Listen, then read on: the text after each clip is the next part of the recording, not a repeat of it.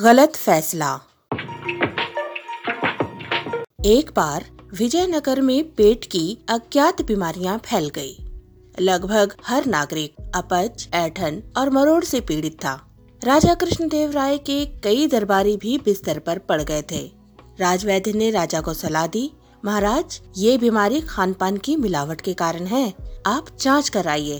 बाजारों में ऐसा क्या बिक रहा है जिसमें मिलावट है?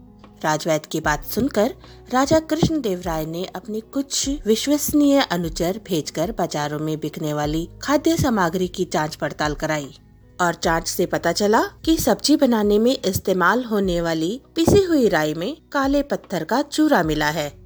राजा ने आदेश दिया कि शहर के सारे दुकानदारों को पकड़ लो, जो पिसी हुई राई बेचते हैं। राजा का आदेश पाते ही छापेमारों ने उन सारे दुकानदारों को पकड़ लिया जो कि पिसी हुई राई बेचते थे। राजा ने उन सभी दुकानदारों को दस दस साल की कठोर कारावास की सजा सुना दी। सजा सुनकर दुकानदार परेशान हो गए।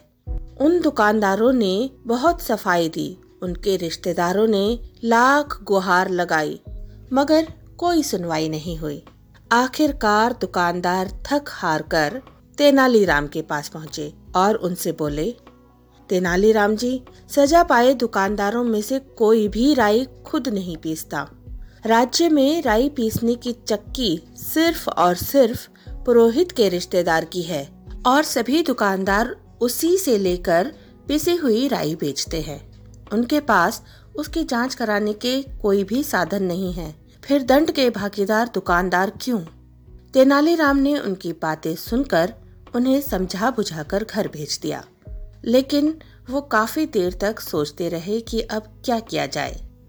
उधर राजा कृष्णदेव राय इस विषय में इतने कठोर बन गए थे कि किसी की बात नहीं सुन रहे थे। काफ़ी सोच विचार करने के बाद अचानक तेनालीराम उठे और तुंगभद्रा नदी के किनारे बसी हुई एक बस्ती में जा पहुँचे।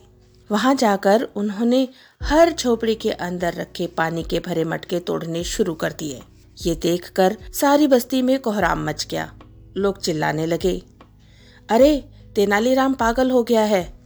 कुछ मछुआरे भागे भागे राजधानी पहुँचे। उन्होंने राजा कृष्ण देव राय को ये खबर सुनाई तो वो भौचक्के रह गए। उन्हें इस बात का बिल्कुल भी यकीन नहीं हुआ। वे उसी समय मछुआरों की बस्ती में जा पहुँचे।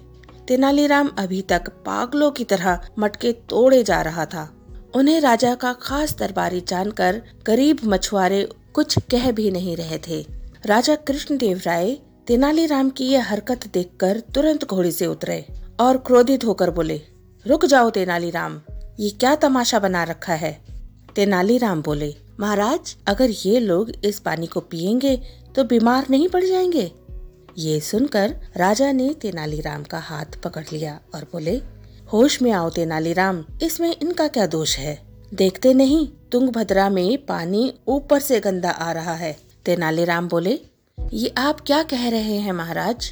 राजा बोले हाँ तेनाली, मैं ठीक कह रहा हूँ।